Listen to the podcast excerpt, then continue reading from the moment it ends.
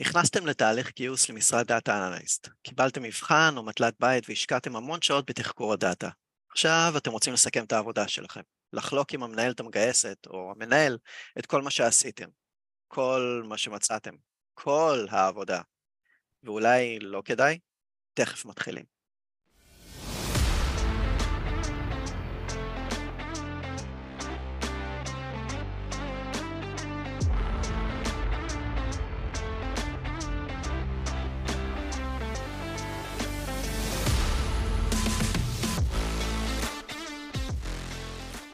שלום לכולם וברוכים הבאים לתוכנית שלנו, לי קוראים גדי ואני marketing data analyst בפלאריום. ואני רם, המייסד של Upscale Analytics, מרכז הדרכה לתחום הדאטה. היום נמצאת איתנו דנה ארנון פרי, המייסדת של D-Point. יועצת, מנחה ומובילת סדנאות של data story וקבלת החלטות מבוססות דאטה. ברוכה הבאה, דנה, לכבוד לנו שבאת לדבר איתנו. היי, איזה כיף להיות כאן. אהלן, דנה. אז אה, דנה, בואי ספרי לנו קצת על עצמך, ומה הוביל אותך לייסד את D-Point. D-Point. אה, וואו, תמיד אהבתי דאטה, אני חייבת לומר. כאילו, באמת, מאז ומתמיד. אה, ממש בפעם הראשונה שעסקתי בניהול, long time ago, אז uh, אני זוכרת שבדיוק ה Office הגיע, גרף עוגה, אני זוכרת שראיתי אותו, זה היה מרגש. אז תמיד אהבתי נתונים, זה ליווה אותי all the way, אבל אף פעם לא עסקתי בזה. Uh, לפני בערך 15 שנים, התחלתי, עברתי צעד מעולם הניהול לעולם האנליזה, ו... וככה נפתח בפניי עולם שלם שמצא לי רק לטעום אותו לפני כן. אמ, וניהלתי מחלקה של אנליסטים, בערך 25-30 אנליסטים, במשך תקופה די ארוכה, וחלק מה, מהתפקיד של מנהלת מחלקה בתחום הזה ראיתי שיש בעצם המון המון קושי אמ, בעבודה עם נתונים, בצד של המנהלים, בצד של האנליסטים. אמ, ביררתי וראיתי שאין הדרכות, וישר אמרתי, אוקיי, יש פה משהו, יש פה איזו הזדמנות, זה היה בערך, זה היה בערך לפני חמש שנים, והאמת היא שכבר הרגשתי שמיציתי את העבודה שהייתה לי, ואני בשלה לאתגר הבא, וזה בא לי ככה בזמן, החלטתי שאני יוצאת לדרך חדשה ומעניינת, והדרך הזו בעיקר הייתה עם תחושה שאני חייבת להגיד שדווקא להביא דאטה לכולם. זאת אומרת, זו הייתה הרגשה שלי. כי אמנם האתגר היה צד אחד, כמובן, הצד של האנליסטים, אבל הרגשתי שהקושי המאוד גדול זה גם של כל המנהלים וכל מי שאתה צריך להנגיש להם את הדאטה. הבנתי שגם שם יש בעיה, וקצת הרגשתי שאפשר לעשות את זה אחרת, וככה Tip Point אה, נולדה לשמחתי. אז את נתקלת בהמון אנליסטים שלא מצליחים לתקשר את האנליזות שלהם. אה, איפה הפערים לדעתך? אה, קודם כל, יש פה באמת איזושהי איזושהי סתירה מובנית בעבודה של אנליסט, משהו, ש, משהו שכל אנליסט צריך אה, להיות מודע אליו. משהו שצריך להגיד ב-day one כשאתה מגיע לתחום הזה. כי שוב, אני מדברת על עולם של דאטה אנליסט, או ביזנס אנליסט, או איך שלא יקראו mm-hmm. לזה בדיוק עכשיו, שקוראים לי שמות כזה, אני פחות אוהבת, אני פחות נתפסת אישית השמות האלה. תן לאחרים לעשות את זה, אבל, mm-hmm. אבל החיבור הזה בין הדאטה לביזנס, הוא חיבור מאוד מאוד מאתגר, זה באמת דורש מעבודת האנליסט משהו שאני חושבת שלא היה בעבר.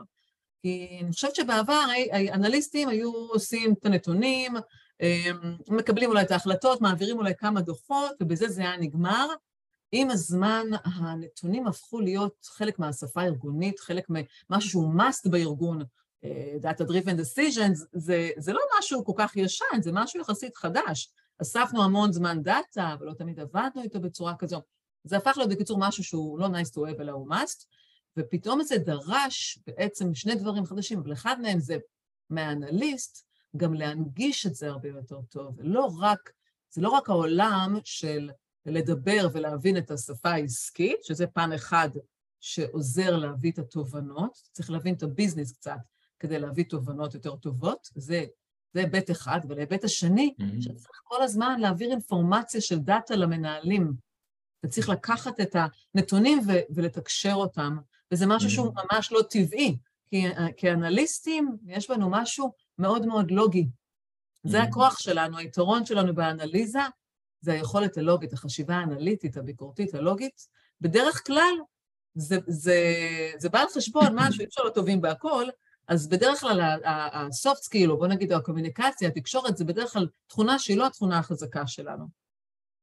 ופה למשל, זה אחד, אחת הנקודות שיש איזשהו פער, כי זה ממש, זה אומר שזה בעצם דורש מאנליסט שני סקילים שבדרך כלל אין אותם ביחד, שהם מאוד שונים. אתה או מאוד קומוניקטיבי ומאוד ניהולי נגיד, אתה הולך למנהל, או, כאילו לעולם של, האנש, של האנשים או של הביזנס, או לעולם mm-hmm. הלוגי. עכשיו הם נמצאים במין, במין אתגר לא פשוט, שהם צריכים גם לדעת לשלוט בנתונים ולהיות טובים בעולם הלוגי, אבל גם ללמוד את העולם של התקשורת, וזה לא פשוט. זה העולם את... של ההנגשה.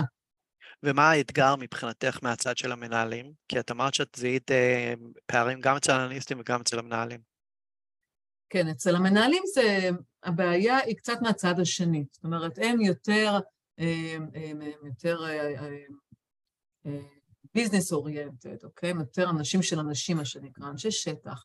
אז היתרון שלהם זה שהם מקבלים החלטות, התקשורת שלהם טובה יותר, אוקיי? אנחנו ביחד משלימים את, את, את, את, את התמונה, כן? כל אחד מביא את החוזקות שלו, אבל אה, הקושי של מנהלים זה לעבוד עם נתונים, להבין את הנתונים. עכשיו, הרבה פעמים, רק אה, שזה יהיה ברור, זה זה לא שמנהל, יש, זאת אומרת, זה נתונים שאפילו ברמה הבסיסית ביותר. בוא נגיד שאם אני אראה עכשיו למנהל איזשהו גרף או טבלה או נתונים, הוא יוכל להבין אותם. אבל בתוך המציאות היומיומית הארגונית, אמ, יהיה לו קשה לעצור ולעשות את זה, אוקיי? גם בגלל שזה לא אינטואיטיבי, לא פחות אוהב את זה. אנחנו יודעים לעשות את זה. תן לנו לפרק נתונים, זה, כן. זה הכי כיף. למצוא, לחפור, לחבר, אוקיי? לא, אז בדיוק, בדיוק הפוך, כאילו, החלקים הטכניים הם לא, הם לא קלים. וזה דבר ראשון. דבר שני, הם מוצפים מאוד מהר. הם, אה, הם נמצאים בלחץ, כאילו, יש באמת מציאות שהיא שונה. אני, עכשיו אני אומרת, אני קוראת את זה עכשיו, אה, גברים ממאדים, נשים מנוגה בגרסת הדאטה. אבל זה ככה, זה שתי שפות, זה שתי אוריינטציות שונות, וכל אחד מאיתנו, מה שבטוח שבעולם הדיגיטלי, בעולם של, של היום, כל אחד מאיתנו מתמודד עם הקושי הזה, פשוט במובנים אחרים שלו. אז מנהלים צריכים לשכלל קצת את המיומנויות האנליטיות שלהם. הם לא צריכים להחליף את האנליסטים, כי הם לא יצליחו גם, אבל הם כן צריכים לא לומר מראש, זה לא, זה לא חלק חזק שלי, כי אין להם ברירה. היום, אין להם ברירה. אז הם צריכים לשכלל את הסקיל הזה של לשאול שאלות, של התחקור, עד מידה מסוימת, לפחות לדעת מה לבקש מהאנליסטים, לא להיבהל מזה. ואנליסטים, הצד שלהם, צריכים לעשות כמיטב יכולתם, קודם כל, בראש ובראשונה, אני קודם כל אומרת, צריך להיות טולרנטים, אני ממש מתכוונת לזה. הרבה פעמים יש איזשהו קצת כעס כלפי, או תסכול, הייתי אומרת, כלפי הקושי הזה שאתה לא מצליח. הדבר הראשון, אתה צריך להבין שככה ככה המוח בנוי, ככה, זה, that's the way, ככה זה. כאילו אין פה mm-hmm. עניין, זה, זה פרשנות שלנו. זה אתגר שצריך להתמודד איתו, וקודם כל אתה צריך להבין שזה המצב, אז אתה גם יותר טולרנטי לדבר הזה. וצריך להבין שכשרוצים להנגיש נתונים למקבלי החלטות, אי אפשר להעביר להם את זה as is. זה לא עובד. זה חייב לעבור איזשהו תהליך של תרגום, כמו שפה, כמו לדבר. מעברית לאנגלית. אם אני אדבר עם מישהו דובר אנגלית עברית, הוא לא יבין אותי, אין מה נכון. לעשות. ויבין אולי את שפת הגוף שלי קצת, לא מעבר לזה. אז צריך לעשות תרגום, וככל שהתרגום יותר טוב, ככה, הצד השני, שדובר את השפה, יבין אותי. כל, אנליזה היא בעצם איזה, זאת אומרת, כל ניתוח הוא בדרך כלל אה, דורש המון עבודה, המון שעות של תחקור, בניית טבלאות, גרפים. כמה מזה לדעתך צריך לחלוק עם הלקוח? ליטל ביט, ממש ממש מעט. שוב, בהנחה שאנחנו מדברים על הלקוח שלנו, כרגע הלקוח שלנו תמיד זה מקבלי ההחלטות. כי, כי ההנקשה והדרך היא מאוד מאוד קשורה כמובן למה המטרה ומי הקהל. כדי לא לחזור על זה, אז אני אומרת, בוא נניח שאנחנו מנגישים את זה למקבלי ההחלטות. מקבלי ההחלטות הם מאוד קצרים, הם רוצים את הדברים, את השורות התחתונות, הם רוצים את ה-do the point. לא מעניין, הדרך לא מעניינת אותם לרוב. אם הם שואלים, תמיד אפשר, אבל בדרך כלל לא. אני קוראת לזה אה, מסע אנליזה. אני חושבת שיש לנו איזשהו צורך לשתף את, אה, את מקבלי ההחלטות בדרך שעשינו, בכל הניתוח הזה, מסע אנליזה, אני אומרת, מסע אנליזה, או למה שרק אני אסבול, מה שנקרא, זה גרסת הפולניה. כאילו, ישבתי את כל השעות האלה, אני רוצה לשתף אתכם, אבל uh, זה, זה, התוצאה של זה, זה שאנחנו מאוד מהר מציפים אותם. זה המחיר. כאילו, חייב להבין מה המחיר. המחיר הוא שהקהל שלנו מאוד מהר יהיה מוצף, וואנס הוא מוצף, איבדתי אותו. ואז הדברים החשובים שמצאתי בתוך הדאטה, התובנות שמצאתי אולי, הם ילכו לאיבוד, זה חסר ערך. אם רוצים להביא ערך אמיתי למקבלי החלטות, צריך להביא אך ורק את השורה התחתונה, וככל שנדרש את ההסבר, את ההסבר, אבל ממש רק ההכרחי, כדי שהם יבינו אולי את ההקשר, או שהם יבינו אולי מה היה הטריגר, או, או, או מה היה הדבר המרכזי שהוביל לזה. אבל לא צריך להביא ממש את כל הדרך המפורטת של ההתפלגות, שכיחות, שונות, השוואה, אני לא יודעת מה, להביא בסוף לשורה, בסוף זה פשוט.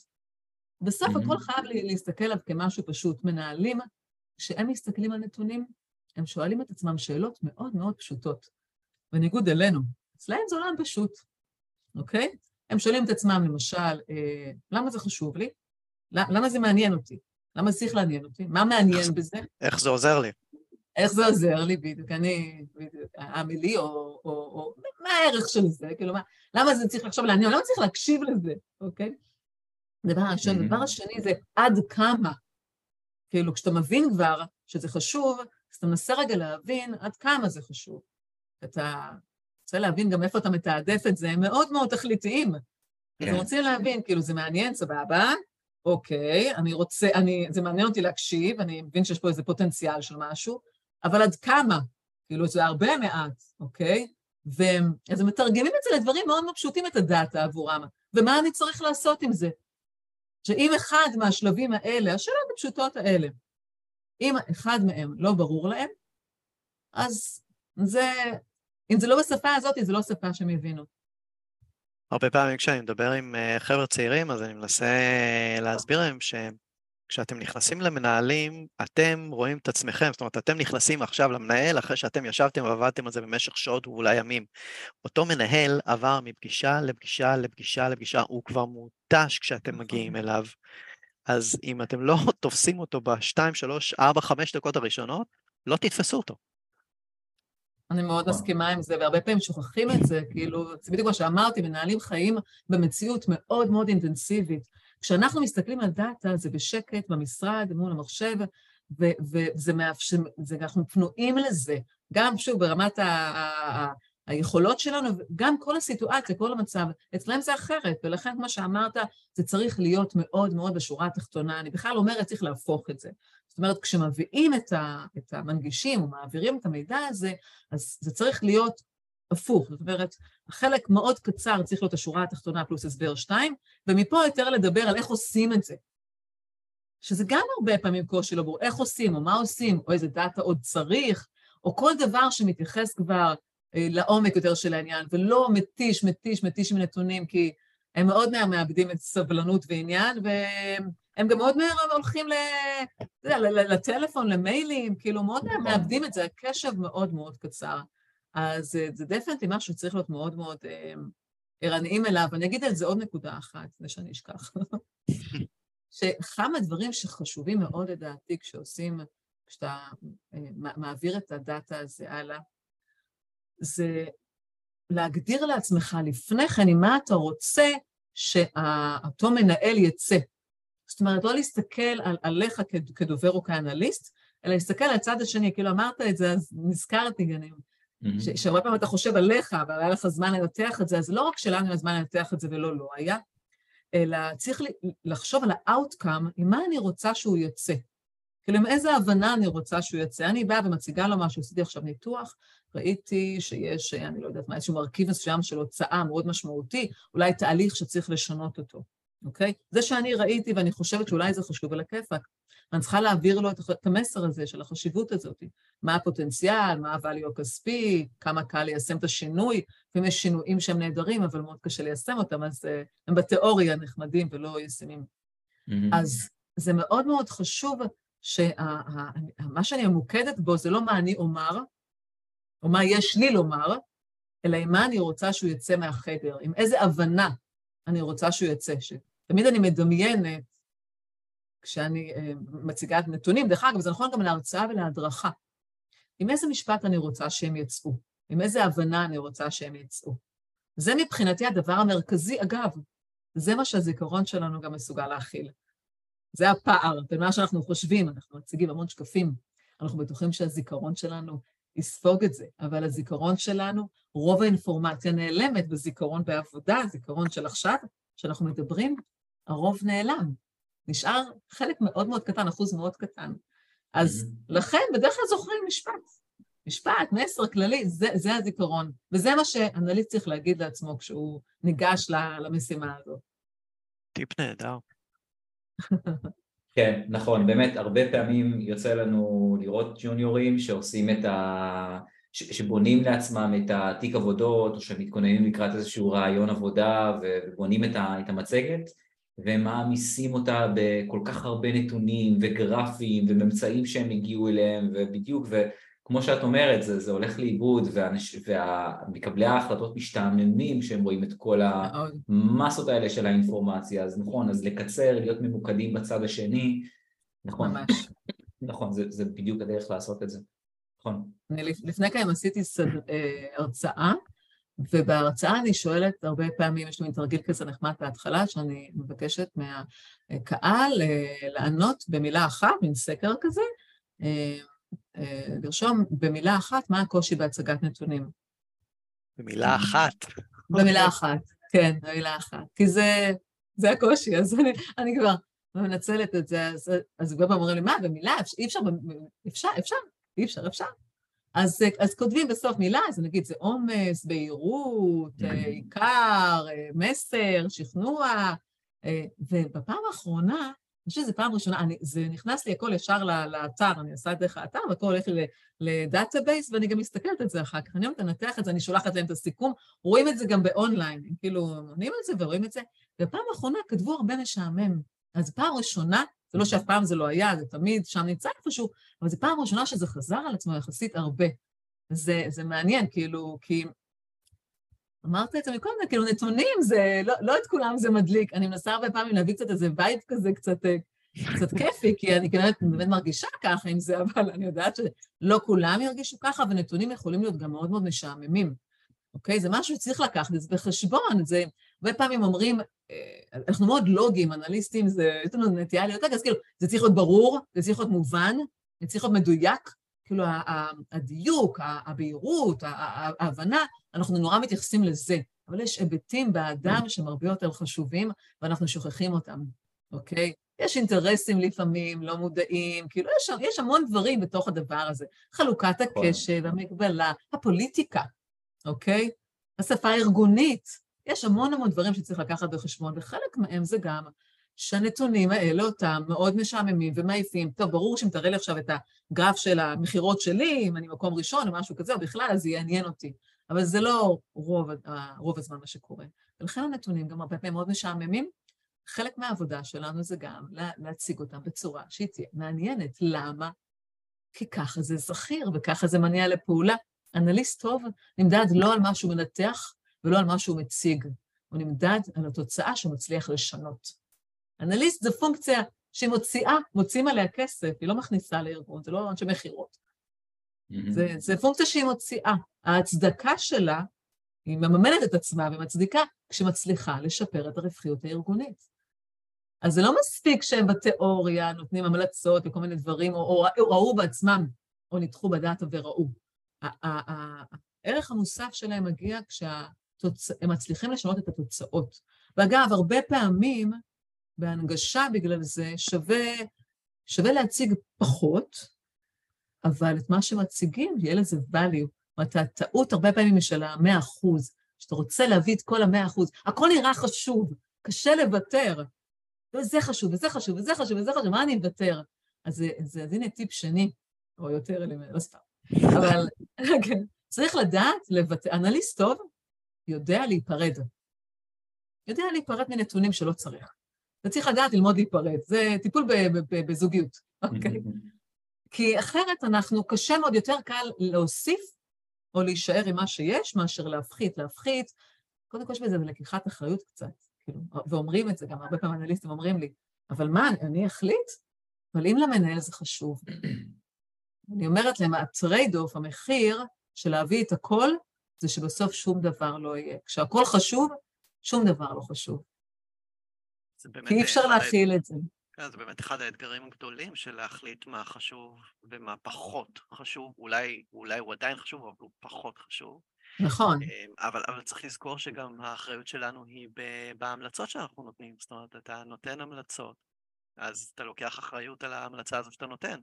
אז אם אתה כבר לוקח את האחריות על ההמלצה שאתה נותן, ואתה נותן המלצה, אז תגבה את זה בדאטה הנכון.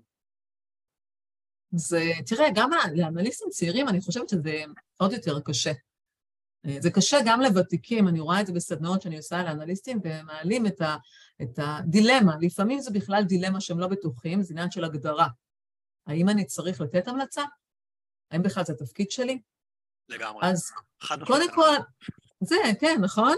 לא בטוחים בזה. קודם כל אני אומרת להם שאני יכולה להגיד להם רק את דעתי. מה אני, מה אני מאמינה? כי יש מנהלים שיגידו, לא, אני רוצה אנליסט שיעביר לי דיווח.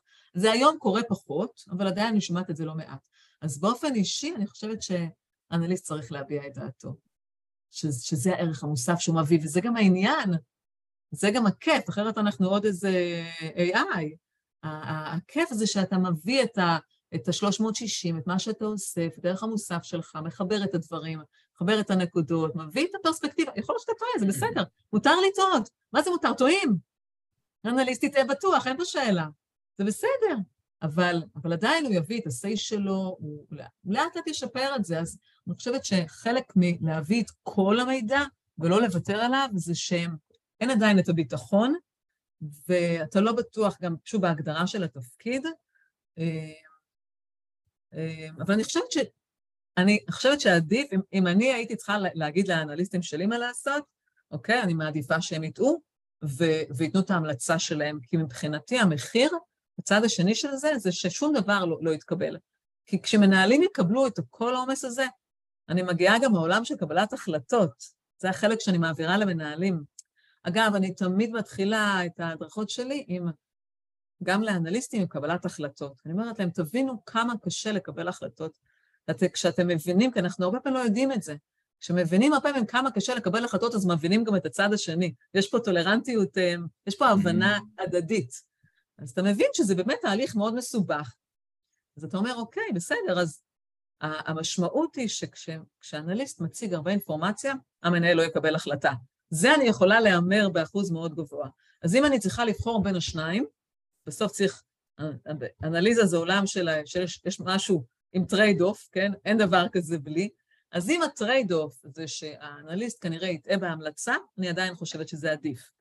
אפשר לנסות לצמצם את זה כמובן, אתה אנליסט מתחיל, תשאל, תשאל, והנה אני מגיעה לטיפ הבא והכי חשוב. שאלות? כן. אנליסט טוב יודע קודם כל לא להתבייש לשאול. ואני חושבת שזה הדבר הכי חשוב. דרך אגב, גם לאנליסטים ותיקים, אולי הם מרגישים יותר נוח לשאול. הם מרגישים מאוד נוח לשאול. אני יודעת שהשאלות שלי מקצרות לי את זה, את כל העבודה אני יכולה, בש... לפעמים אני פותרת את הבעיה בשאלות, זה קרה לי בחיי. אם זה תחום שיש לי בו מספיק אה, ידע, ניסיון קודם, כי רב הדומה על השונה. יש בורות קבועים, אתה מכיר את זה. אנליסט מתחיל כנראה יהיה בזה פחות טוב, וזה לגיטימי. אבל גם ותיק וגם אנליסט מתחיל צריכים לדעת לשאול שאלות, והרבה. עם הזמן אתה יודע לדייק את השאלות. אוקיי? Okay, קשה לומר מה שאלת מיליון הדולר, כי שאלת מיליון הדולר זה כבר חלק מניסיון. זה לאט לאט קורה. אבל, אה, אבל כן צריך לשאול הרבה מאוד שאלות, ולא לקחת שום דבר מובן מאליו, להרגיש נוח עם זה. מה בדיוק אתם רוצים לראות? למה זה חשוב לכם? מי ביקש לראות את זה? ראיתם את זה בעבר? זו בעיה שהייתה קיימת בעבר? ופתרתם אותה? זה עונתי? יש את זה במקומות אחרים, למתחרים שלנו יש את זה? מישהו ניסה לפתור את זה? כמה זה חשוב בחברה? כמה זה חשוב בתעדוף? ומה לדעתכם יכול לפתור את זה? מה הכיוונים שהייתם הולכים אליהם? כמה שיותר לשאול את השטח מידע גם בחלק של האנליזה וגם בחלק של ההצגה. זה מובן? כאילו, כי תחשבו פעם, זה תקשורת, נכון. זה קומוניקציה. ואחת הטעיות עם תקשורת זה שאנחנו לא שואלים את הצד השני אם הוא הבין אותנו, אם זה ברור. אז אני מסתכלת על גרף, יש לי את כל הלילה לישון איתו כפיות, ובבוקר אני משיגה את זה למנהל, הוא רואה את זה פעם ראשונה, וזה לא ברור לו, והוא גם לא ישאל. אז זה חשוב שאנחנו נבדוק איך אתה רוצה לראות את זה ולמה זה חשוב, איך תעבוד עם זה, איך תעבוד עם הדוח הזה. איך יהיה לך נוח לראות את העמודות. ואחרי שאנחנו עושים את הדוח, לבוא ולקבל פידבק, זה, זה, זה, זו אחריות שלנו בעיניי. שוב, אנליסט טוב בעיניי נמדד על עד כמה עובדים עם, ה, עם הכלים שלו ועד כמה הם מביאים לשיפור. ולכן זו אחריות שלו לבדוק איך, מה קורה עם זה בסוף בשטח. זה עוזר לקבלת ההחלטות? אתה עובד עם זה ביום-יום? אז שאלות זה חלק בעיניי סופר סופר חשוב, ו- ואפשר להתחיל ולומר בהתחלה, אם מרגישים קצת לא בנוח, אני אשאל הרבה שאלות, חשוב לי להבין, אני רוצה לדייק את זה. רוצה להבין אפילו את העבודה שצריך לעשות, אפילו בהתחלה, כדי להביא את התוצר הטוב ביותר. זה כוח. אני, אני לגמרי מבין אותך, אני, אני, אני מודה שגם אני אה, עושה את הטעות הזו שכולנו אולי עושים אותה, שהרבה פעמים כשאנחנו באים להציג פרזנטציה עם אנליזות, אז אנחנו כזה רצים על השקפים, אה, מדברים על מה שרצינו, ואז אנחנו מגיעים לסוף ואז שואלים אה, שאלות. נכון. אבל כבר לא נכון. זכרו מה דיברנו 15 שקפים אחורה, וגם כבר בשלב הזה כבר כולם מותשים ולאף אחד אין, אין כוח לשאול את השאלות. ברור. לא שרדו את זה. בדיוק. הנכון הוא באמת תוך כדי, לא לחכות לסלייד של השאלות, אלא תוך כדי, באמת, אה, זה מובן, הבנתם. היה לי טייטל לפוסט שלא העליתי אותו, וזה היה בדיוק זה. נכון, אומרים תמיד תשמרו את השאלות לסוף, אז אני רוצה להגיד, תתחיל עם השאלות בהתחלה, כאילו, בדיוק הפוך על הפוך, כי זה ממש ככה. ואני אגיד לך מה, גם אם, אם, אם זה לא היה תהליך מאוד ארוך, תסתכל, התמהיל לרוב, התמהיל לרוב הוא תמהיל של ישיבות של שעה, ובדרך כלל רוב השעה היא הצגת הנתונים, על ידי בן אדם אחד או יותר. אה, במקרים טובים זה נגיד, משאירים 20% מהזמן, אה, נגיד לסיכום או לצעד הבא או לא משנה מה, בסדר? אמ, ואז באמת אתה כבר עייף ואתה כבר לא זוכר מה היה, אז אין לך שאלות. אם מלכתחילה זה היה מתחיל טוב יותר, כלומר, כמו, שהיינו, כמו שאמרנו, מציגים באמת אך ורק את הדבר החשוב, אז שאר הזמן היה לשאלות. אגב, שאלות, גם בצד השני, בהיבט הזה, זה החלק של העיבוד מידע. אם אני הייתי רוצה, אמרתי לכם שאת הרוב אנחנו לא זוכרים, אבל מה, מה מביא לזיכרון? מה, מג, מה מעלה את הזיכרון? חזרה. חזרתיות, בדיוק, חזרתיות. אז מה אני בעצם עושה? חזרתיות, התנגדות, חשש, אוקיי, מה אני אעשה עם הנתונים האלה? מה זה אומר עליי? כאילו, איך אני מוציא אותם? מה אני, מה אני אמור לשפר? מה התהליך עבודה? יש לזה משמעות אצל מנהלים, הם רוצים להבין את ה... עד כמה זה ישפיע עליהם. אז הם יכולים להעלות התנגדויות, או להביא דוגמאות, או להביא את השאלות שלהם, ואז יש לך גם תהליך של הזיכרון, וגם התהליך של העיבוד הקוגניטיבי, זה סופר סופר קריטי. והיום זה לא קיים. אני מבינה שזה ישתנה, לא תהיה לנו ברירה. אני חושב שבהקשר הזה גם קשר עין עם האנשים שאת מדברת איתם הוא סופר חשוב. כי לפעמים אני רואה אנליסטים שכשהם מציגים את התוצרים שלהם הם פשוט שקועים במחשב ובפרזנטציות ובלהעביר את השקפים והם לא טורחים להסתכל על האנשים שלהם הם מעבירים את, ה, את הסליידים האלה ולפעמים בעצם זה שאת מסתכלת על הבן אדם את יכולה לראות עד כמה הוא משועמם, עד כמה הוא הבין אותך, עד כמה הוא באמת אה, רוצה שתתמקדי במשהו מסוים או שכזה הוא מסמן לך עם שפת הגוף אה, יאללה בוא, בואי נדפדף הלאה ותדברי על הנושא הבא. כן, קשר עין גם. מאוד מאוד מאוד חשוב. בגלל שוב זה תקשורת זה לא שאתה מעביר נתון, אתה מתקשר, אתה מעביר מסר, אוקיי? זה, זה סופר חשוב. אגב, הרבה פעמים תוך כדי, הרבה פעמים זה קורה לי גם, זאת אומרת, תוך כדי uh, המצגת, כמו שאתה אומר, אתה מתקן את עצמך, אתה מבין שאתה, אתה מבין שאיבדת mm-hmm. אותם. זה, נכון. נגיד, בעולם ההרצאה וההדרכה, אבל שוב, זה בכל עולם של קומוניקציה קיים.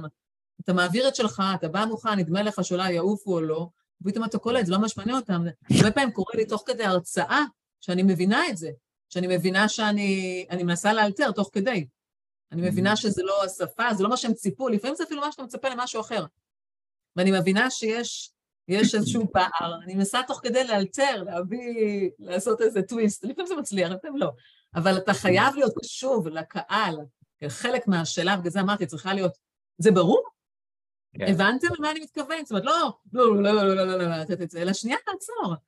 לעצור, לדבר את זה, זה מסרים שצריך להעביר אותם מעט. יש כמה עקרונות ב- ב- בעולם של ההנגשה. כולם יודעים לומר אותם, זה פשוט ליישם אותם כמובן, אבל זה כמובן less is more. Keep it simple. בדיוק, יפה. הדבר השני זה כמובן Keep it simple. Uh, בעולם הוויזואלי יש, uh, אני אוהבת להשתמש גם ב-to the point, אוקיי? Okay? שזה לדבר בשורות תחתונות, כאילו, תגיעי לנקודה, אבל מה הנקודה? אז כאילו, בגלל זה בחרתי ב-D point, זה נקוד, נקודה, אבל לא סתם נקודה, נקודת הדאטה. אז כאילו, להביא את השורה התחתונה. יש משפט שהרבה פעמים אומרים אותו, זה שורה תחתונה עליונה. הרבה פעמים בהנגשה, שמים את הגרף, שמים את זה, אבל השורה התחתונה היא תחתונה. אבל, אבל השורה התחתונה צריכה להיות עליונה. הדאטה הוא רק אמצעי. זה משהו שצריך לזכור, אנחנו צריכים לזכור את זה כאנליסטים, וזה בורח לנו כל הזמן. הנתונים הפכו להיות המרכז, הלב, אבל זה לא. הנתונים הם אמצעי. אני הרבה פעמים אומרת, כתרגיל, תחשבו שבאתם להציג את הנתונים, אין חשמל. אי אפשר להציג. עכשיו אתם צריכים לדבר את זה. כי אני יכולה להגיד לכם, גם בלי הגרפים ובלי הנתונים ובלי הטבלאות, יכולה להגיד לכם את הדבר החשוב, כי את המנהלים, הנתונים לא מעניינים. יש משפט שהם תמיד אומרים, המנהלים, just tell me what to do, כאילו, תגיד לי מה לעשות, זה, תשחררי אותי, דנה, מה את עכשיו לוקחת אותי לכל זה? אז זה צריך להיות נורא נורא פשוט. הנתונים זה בשבילנו, זה לא בשבילם. הם רוצים את השורה התחתונה, ואם צריך את הנתון שהם יהיו רגועים נגיד, שהם יראו שאנחנו בעניינים, סבבה. שזה לא סתם איזה משהו שאנחנו אולי לא מכירים, כי הם, כי הם באמת, כי אנחנו באמת המון טועים, אנחנו לא בודקים. הרבה פעמים, למשל, אחת הטעויות זה שאנליסטים הרי הם לא חיים את השטח, לצערי, הרבה פעמים זה קורה. אתה גם לא חי את זה ביום-יום, זה לגיטימי.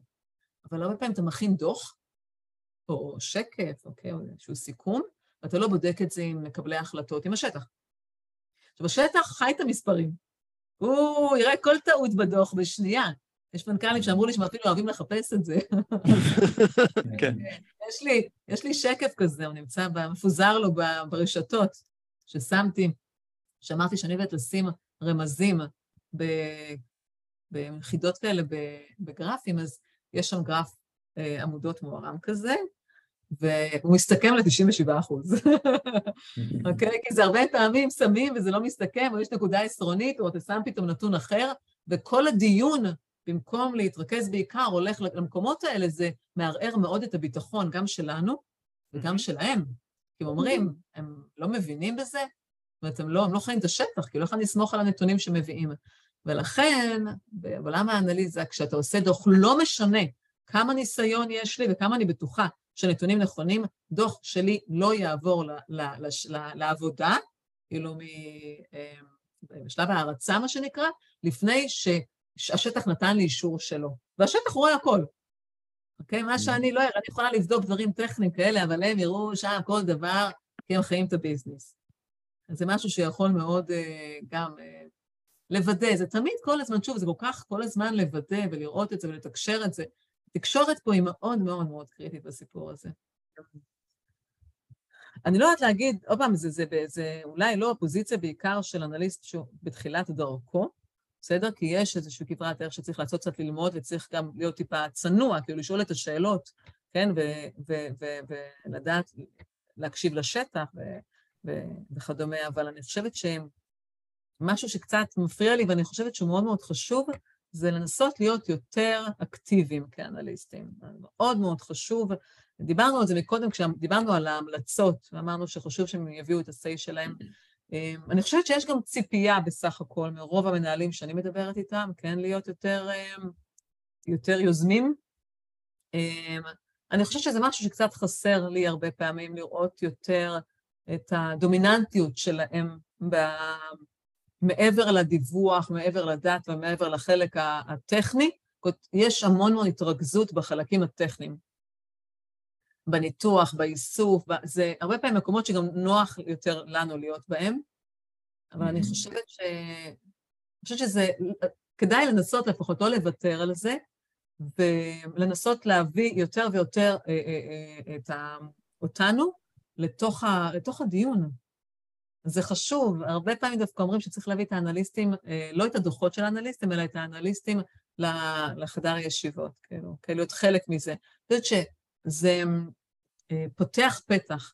כשמנהל עובד עם אנליסט טוב, הוא ייתן לו יותר ויותר מקום, הוא רוצה את זה, זה החלום שלו. בארגון, בארגון שבו עבדתי, רצו רק עוד שעות אנליסט ועוד שעות אנליסט. כשאנליסט נותן ערך, הוא יד ימינו של המנהל. זה כוח אדיר ביחד. הוא עוזר לו, מדייק אותו, הוא אומר לו, קח ימינה, קח שמאלה, תלך לשם, הוא שם לו את הזרקור, הוא עוזר לו לתעדף, הוא עוזר לו לדעת אם הוא בדרך הנכונה, אוקיי? לפעמים יש יעילות, אם אני יעיל, אם אני אפקטיבי, הוא, הוא עוזר לעשות סימולטור ולדעת איך נכון להיערך לקראת דברים. זה מתנה. אנליסט בעיניי שצריך להיות בכל מחלקה, ב-HR, היום יש את זה, האמת היא, אני אומרת את זה, אבל לדעתי ברוב המקומות אני כבר, אני רואה את זה, יש כמעט בכל מחלקה היום אנליסט, והוא צריך גם להתמחות בזה בעיניי. נכון. אנליסט HR, בשיווק ובכספים, וזה מה שקורה בפועל.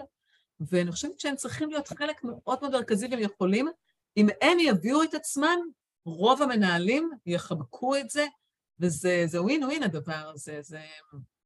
לארגון זה בוודאי אה, ערך אדיר, אבל מסתכלת בצד של האנליסט, העבודה שלו תהיה הרבה הרבה יותר מעניינת.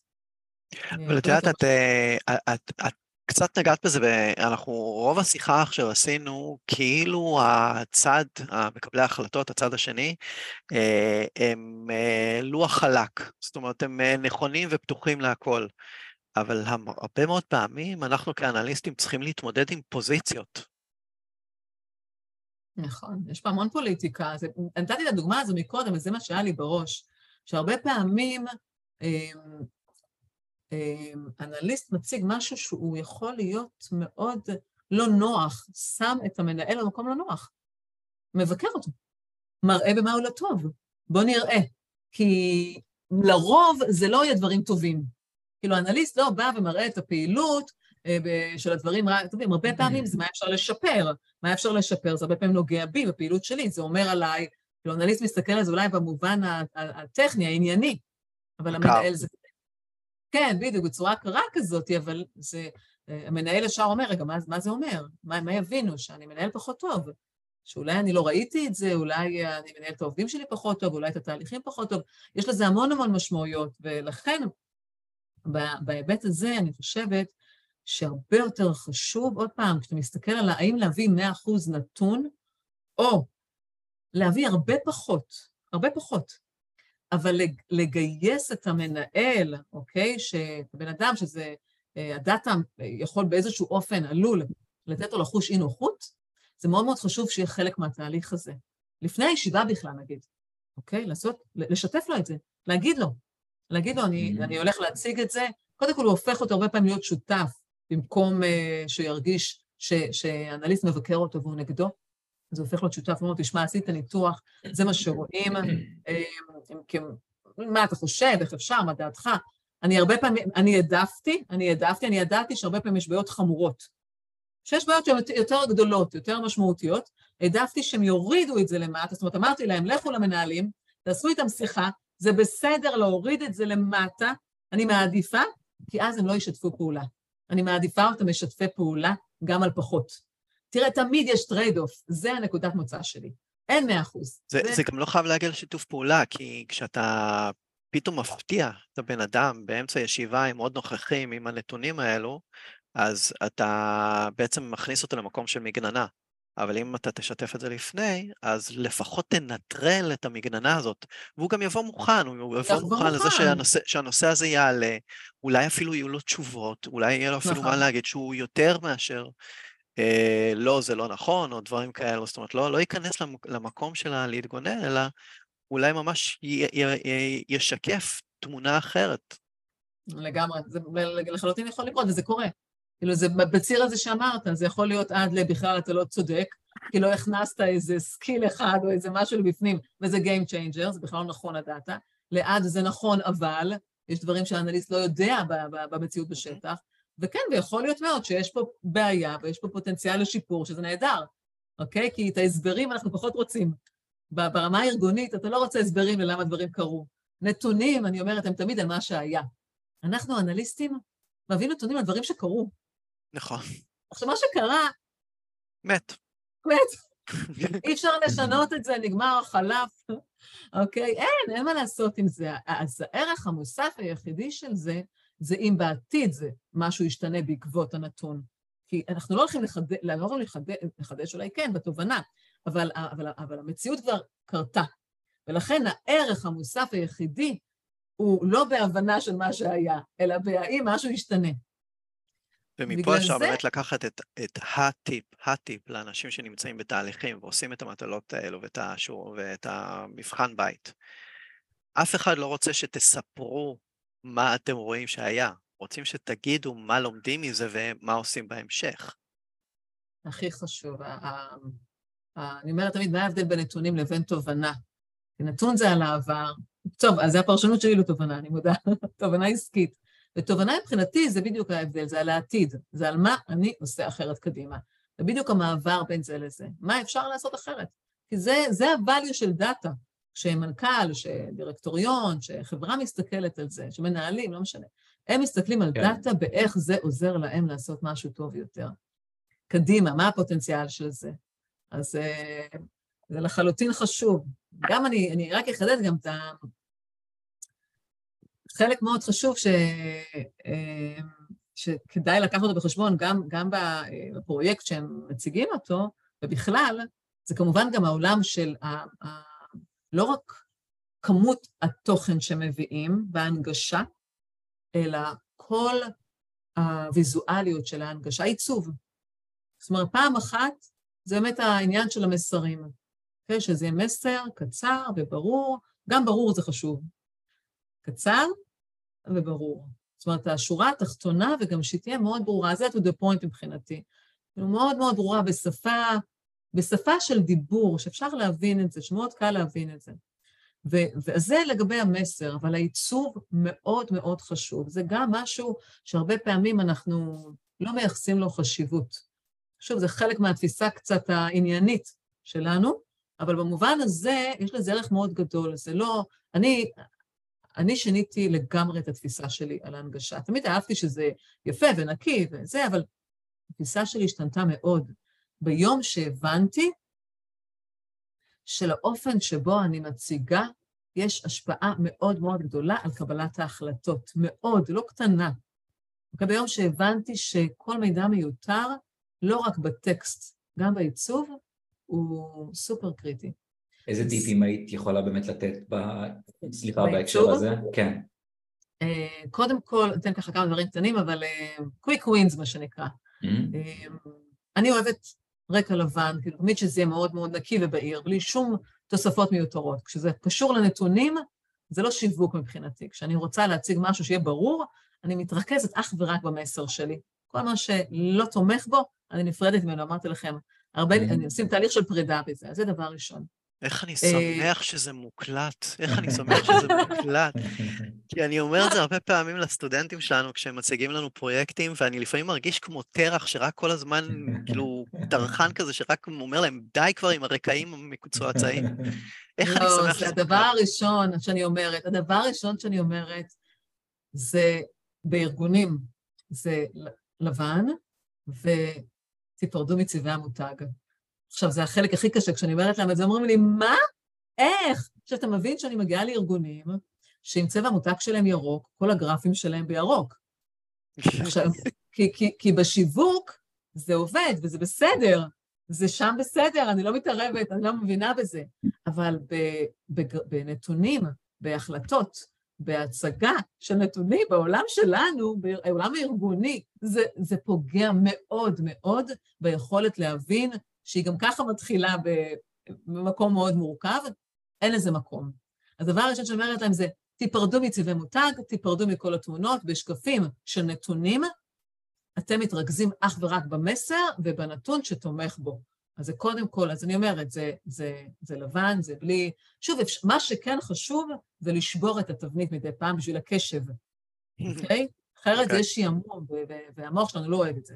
בסדר? אז כן צריך לעשות כמה שקפים שהם נקיים, חלקים, ממוקדים ומדויקים, אבל אז לעשות איזה טוויסט, כל טוויסט יכול להיות. אצלי, דרך אגב, הכל עובר.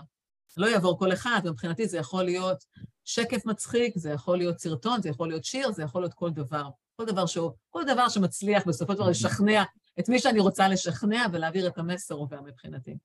עוד משהו חשוב בעיצוב, יש כמובן את עולם הגרפים, של לבחור את הגרף הנכון, אם זה גרף, אז לראות שזה הגרף שמתאים לסיפור שלנו. לא כל גרף מתאים, ולא, וזה לא התאמה של גרף לנתון, זה התאמה של גרף לסיפור. צריך לדעת להכיר את זה, זה לא כאן על רגל אחת, אבל צריך לדעת להכיר קצת יותר איזה גרף בוחרים. וברמת העיצוב יש טיפ שאני מאוד אוהבת אה, להשתמש בו, אה, וקל לזכור אותו גם, אני קוראת לזה להפחית ולהבליט. יש לי דוגמה של זה, אני מניחה, באתר וברשתות. להפחית ולהבליט, יש לזה ערך מאוד גדול, דיברנו על זה בטקסט, אבל אותו דבר צריך לעשות עם נתונים. בעצם מבחינתי, אני מסתכלת, אני לא סתם קוראת לזה ספיק דאטה. אני מתייחסת לנתונים כשפה. וגם כשפה אתה בוחר מה להגיד. אז גם כשאתה מציג, אתה צריך לבחור מה להבליט ומה להפחית. אז למה אני אומרת להפחית ולהבליט? כי ברגע שדיברת מקודם על היררכיה, נכון? אמרת, קשה לקבוע, יש איזו היררכיה לנתונים, נתונים לא נולדו שווים. Mm-hmm. יש נתונים חשובים יותר ופחות. התהליך שאני צריכה לעשות עם הנתונים שלי זה להגיד, אוקיי, מה פחות חשוב ומה יותר חשוב. מה שפחות חשוב, אני לוקחת בעיצוב לרקע מאוד אפור, מאוד ניטרלי. אוקיי? זה יכול להיות אפור, זה יכול להיות גוונים, 50 גוונים של אפור, או, או כחול נגיד, אבל בקיצור, לרקע שהוא מאוד ניטרלי, לא דומיננטי, בוודאי לא צבעי מותג דומיננטיים, ואז את מה שחשוב לי, אני מבליטה. הבלטה לא חשוב, לא חשוב איזה צבע, בגלל זה אני אומרת, אה, אה, אה, הנגשה טובה היא טובה, היא פשוטה כל כך לאנשים שלא מבינים בעיצוב, וזה קלאס לנו. לא עכשיו צריך עכשיו לחבר ולהתאים פלטות של צבעים, ממש לא. נהפוך הוא, זה כל כך פשוט. רקע לבן, טקסט שחור, בכל מיני צבעים, בלי יותר מדי מורכבויות. שוב, אלא אם כן רוצים לעשות משהו שהוא שונה קצת. אבל להפחית את הגרף, להפחית את הכל, לקחת אחורה, ואז לשים את הזרקור על מה שאתה רוצה. אמ, מבחינת העין, העין הולכת אך ורק לנתון בהתחלה שאנחנו רוצים. זה ספיק דאטה, זה לדבר את הנתון, כמו המסר שבחרת וזיקקת אותו מתוך כל האינפורמציה, אמרת, זו התובנה החשובה, זה המשפט החשוב. גם בגרף או בטבלה, אותו דבר בטבלה ובגרף, אתה מבליט אך ורק את הדבר הדומיננטי, וכל השאר נעלם, המוח בכלל לא יסתכל על זה, וזה סופר חשוב. אז בעולם של ההנגשה, ואני אגיד את זה רק עוד משפט אחד, מנהלים אוהבים הנגשה יפה, מנהלים אוהבים הצגות יפות. זה יתרון אדיר, תחרותי אדיר לאנליסט. מנהלים אוהבים להציג את זה הלאה, גם לקוחות, אגב, כולם, זה ויזואלי.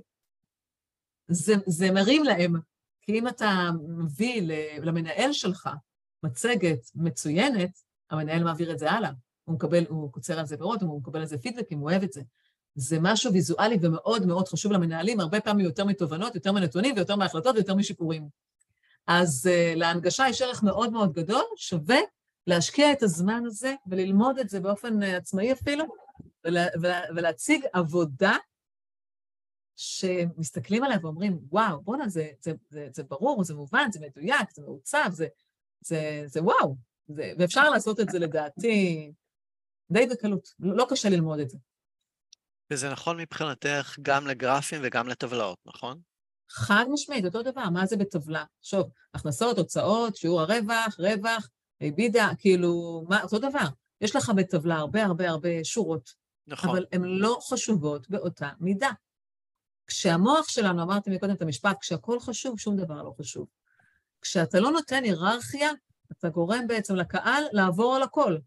אם אני, אם אתה לא מכוון אותי למשהו, תראה, ולמשל בצבעי רמזור, ניקח את זה, הרבה מכירים את זה באקסל, שלושת הצבעים.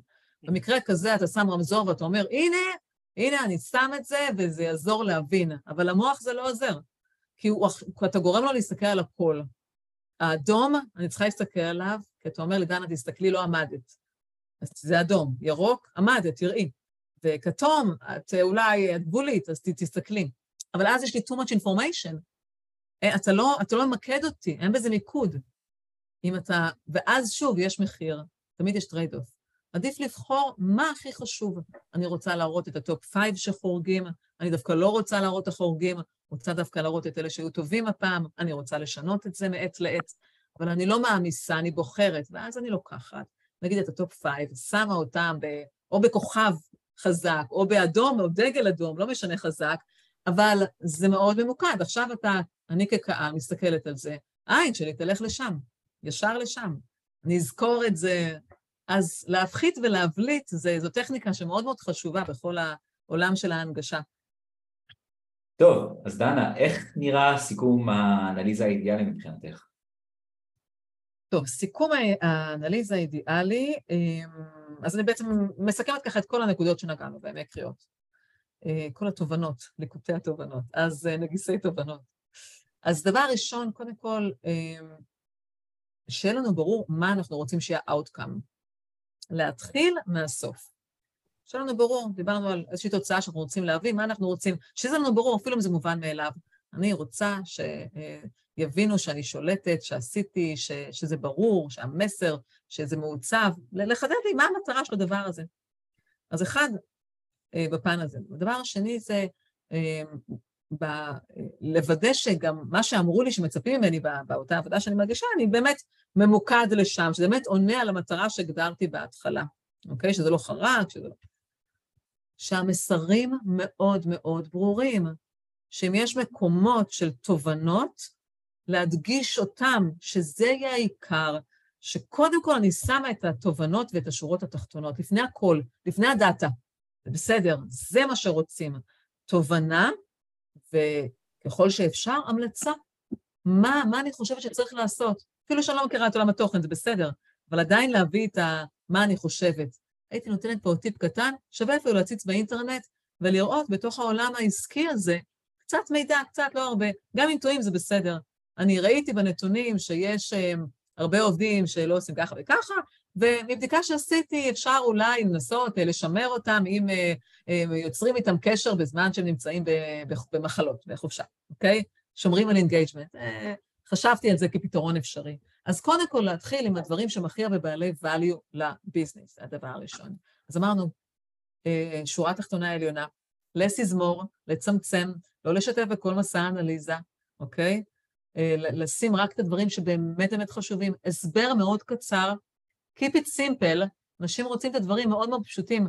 דאטה זה מורכב, קומוניקציה זה פשוט. צריך לעשות את זה מאוד פשוט. ברמת העיצוב, להיפרד מכל אלמנטים בדאטה שלא צריך אותם, להתרכז בזה, שזה יהיה מאוד נקי, מאוד אסתטי, מאוד ברור, לבחור את הגרפים, וגם כשצריך, לא בטוח צריך.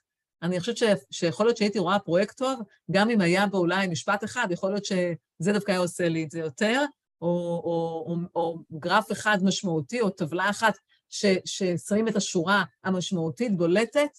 אני, אני רוצה שזה יהיה זכיר. אני רוצה גם שזה יהיה קצת אחר, אני, אני מודה, אפשר לעשות את זה טיפה אחרת, זה גם חשוב, כאילו, אני חושבת שבתור אנליסט צריך להביא איזשהו יתרון, יש הרבה מועמדים, אז יש בזה משהו קצת נחמד, להביא איזשהו טוויסט קטן נחמד כזה. אמ, להקפיד על העיצוב מאוד, יש מספיק אינפורמציה בתחום הזה, להקפיד מאוד על העיצוב, שזה יהיה יפה, שזה יהיה אסתטי, שזה יהיה ברמה, שזה יהיה עם הלוגו, אם צריך, כאילו, בהקשרו. לנסות אמ, אה, להביא את זה, להביא גם אפילו אותם קצת לבפנים. זאת אומרת, דרך זה, בהצגה של זה, מה ההנאה שהייתה להם. אני מאוד אהבתי כשאני הייתי מראיינת אנליסטים, היה לי מאוד מאוד חשוב לראות את האהבה שלהם. רואים את זה עליי, טוב, הם לא ישמעו עליי, אבל, אבל רואים שאני מדברת על זה. אני אוהבת את זה. אני, אני שמחה שיש לי את הזכות לעבוד ב, ב, בתחום שאני כל כך אוהבת ומעניין אותי ומרתק אותי. וכשאתה מראיין מישהו למשרה, ואתה יודע שיש לו את ה passion הזה, שאומרים לי, אני אוהבת את זה, מעניין אותי, אני נורא רוצה את זה, אני... אני לא אכפת לי ללמד, לא היה אכפת לי שחסר רקע אקדמי, שצריך להכשיר. רציתי אנשים שהם אוטודידקטים, שבדרך כלל זה כן, שנורא רוצים ונורא אוהבים את זה. ה passion הזה תמיד עשה לי את זה. אז גם כשמציגים את העבודה, צריך להביא את זה אפילו בקטנות, אבל זה עושה את זה לגמרי. שאתה נהנית מהפרויקט הזה, וזה סקרן אותך, ורצית, וזה mm-hmm. חלק מה...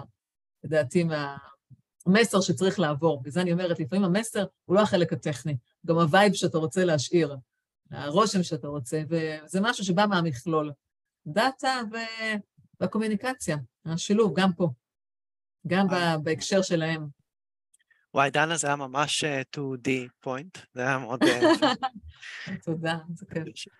אה, רם, נראה לי שאנחנו צריכים להכין איזשהו צ'קליסט כזה לכל שיחה, לפחות פעם אחת צריך להעלות פאשן, לפחות פעם אחת צריך לעלות ולידציות, וכאילו ככה אנחנו יודעים שכיסינו את הכל. כיסינו את הדברים הכי חשובים. כן. אה, שזה היה בתוך השיחה? כן, כן, כן. שלא פספסתם את זה. כן. כן, זה חשוב. מאוד מאוד חשוב לדעתי. נכון. אה, דנה, אה, טוב, קודם כל את, את מרצה ואת מנחה קבוצות ויש לך את האתר שלך וזה, אבל יש לך חוץ מזה עוד המלצות לספר או בלוג או אולי ערוץ יוטיוב שהיית ממליצה לג'וניורים? שלי. אה, את יכולה גם את שלך, אה, אבל בגדול כדי לשפר את ה-data story skills שלהם. האמת שאני לא זוכרת, עכשיו פתאום ברח לי מהשם, אה, אוקיי, רגע, say it with charts, אני מאוד אוהבת. אז הספר say it with charts. יש data story, אם רוצים יותר את, את ההיבטים, אני אחר כך אעביר אולי, תעבירו בפודקאסט עצמו קישור כזה, אני אעביר כמה ספרים. אה, נחמד, אוקיי. כן, יש לי, יש לי, וואו, אני כאילו, פו, חולה. יש לי כאילו כמות של ספרים שהיא לא, לא סבירה בעליל. אני מאוד מאוד מאוד אוהבת אה, ללמוד ולקרוא את התחום הזה, אז קראתי המון והכל באנגלית, אבל באמת עולם מרתק. אז אני בדרך כלל קוראת ספרים בשלושה נושאים. אז נושא אחד זה העולם של הגרפים עצמם, כן, כל ה-State with Charts, או Data Storytelling וכדומה. יש גם Data Literacy לדעתי, שגם ספר חדש שקראתי אותו, אז גם בעולם של האוריינות. אז פעם אחת זה שוב כל העולם יותר, דרך אגב, Data Literacy דווקא עוטף את זה, נותן את זה all the way, יש בזה משהו טוב. הוא מחבר אגב את כל העולמות שדיברתי עליהם, של הקבלת החלטות, יש שם כלכלה התנהגותית, דניאל קנמן, טוב, ברח לי השם של הסופר שאני עוקבת אחריו, אז אני מבטיחה להעביר את הכל בצורה מסודרת. אוקיי. Okay. אבל זה העולם של אוריינות נתונים, שהוא נותן תמונה 360 מאוד טובה, העולם של הגרפים, וגם העולם לא פחות חשוב, זה העולם של קבלת החלטות. מי שממש רוצה להיכנס לזה, אני יודעת שזה קשוח, אבל זה אחד הספרים מבחינתי, נאמבר 1 הייתי אומרת, after the bible אולי, למי שזה, כן, אבל זה של דניאל קנמן, לחשוב מהר, לחשוב לאט. אפשר גם ספרים יותר כלילים, אבל כמו נאג', דחיפות קלות, כל מה שקשור לכלכלה התנהגותית וקבלת החלטות, בעיניי זה חלק מאוד מאוד חשוב, כי מי ש... אם תקראו את זה, אתם תבינו שרוב ההחלטות הן לא מבוססות על נתונים. נכון. אז חייב לקחת את זה בחשבון. וגם כל העולמות של המדדים עצמם, measure what matters, זה עוד ספר, KPI, ספרים ממש שמתעסקים על המדדים עצמם, אוקיי? לא, על הגר... לא הוויזואליזציה mm-hmm. ולא על ההחלטות, אלא באמת יותר על איזה מדדים למדוד, איך למדוד, כאילו יותר בעולם הזה, ש... שזה גם עולם מאוד מאוד חשוב. אלה העולמות תוכן, ואני אעביר לכם אחר כך רשימה מסודרת, כמו שאנחנו אוהבים, רשימות. אני אעביר רשימה באתר, ולי כמובן, כמו שאמרת, יש את האתר שאני משתפת המון תכנים, יש את ערוץ היוטיוב שנקרא Speak Data, קבוצה בפייסבוק שנקראת Speak Data, בלינקדאין, אני מעבירה, יש סרטונים עם AI, ויש, ואני תמיד משתפת את הקבצים, אפשר להוריד את הקבצים ולהשתמש בתבניות. ואני ממש מזמינה אתכם לקחת, יש שם גם מצגות, יש שם גם אקסלים, כל גרף שאני משתפת אותו, אני שמה את הקובץ, אפשר להוריד אותו, יש גם הסבר, לרוב פשוט, וגם אפשר פשוט להשתמש בתבנית. לשמור אותה ולהשתמש בה, אז בטוח יכולים לקחת משם רעיונות לעיצוב. כן, אני ראיתי כמה סרטונים שלך על איך את בונה גרפים שהם קצת שונים מהברירות מחדל של אקסל, ואני מאוד נהניתי מזה. כן, זה כיף. אז עכשיו העליתי גם גרף בתלת מימד, שגם אומרים כאילו, אסור תלת מימד, תראה את הגרף הזה ותגידי אחר כך, אם אפשר תלת מימד. כן, אפשר תלת מימד. או, אני שומר על זכות השתיקה. אפשר, אפשר. כשזה מובן וזה מדליק, אנשים רוצים משהו קצת אחר, זה, זה בסוף המבחן האמיתי. וזה אני אומרת, אסור להיקשר, לא להחלטות ולא לנתונים. אני גם תמיד אמרתי לעצמי, תלת מימד זה אה, מוקצה. אבל אז ראיתי את הגרף והתאהבתי. וראיתי שתלת מימד יכול להיות גם, גם נחמד. אז צריך להיות פתוחים ולדעת שצריך להתרכז במטרה. אז, אז יש כל מיני, כל מיני נגיסי גרפים, סתם, כל מיני סוגים של גרפים שהוא קצת אחרים. אני מאוד אוהבת אותם בגלל שמנהלים אוהבים אותם גם. זה, זה דאטה למקבלי החלטות, והם בפוקוס שלי, והם אוהבים את זה ככה. הם אומרים לי, איזה כיף שיש גרפים מגניבים. לא ידעתי. כן. אז גרפים מגניבים, לא במובן הזה שאנחנו cool, במובן הזה כן. שהם מרימים את הראש שלהם מהפייסבוק, הם בטלפון, הם עכשיו מרימים את הראש ומחייכים, אומרים, יא, איזה חמוד. זה העניין, כי הרבה פעמים כותבים לי בפידבק כאילו, גרפים לא צריכים להיות מגניבים, אני לא עושה את זה כדי להיות מגניבה. אני עושה את זה בגלל שאני יודעת שזה אמצעי, אני פשוט מאוד תכליתית, ואני יודעת שזה אמצעי שעוזר לי. אה, כי המוח הוא דבר מורכב, אז זה לא כדי להיות מגניב, זה בגלל שזה עוזר רגע לקחת את, לקחת את הקשב, זה מלחמה על הקשב.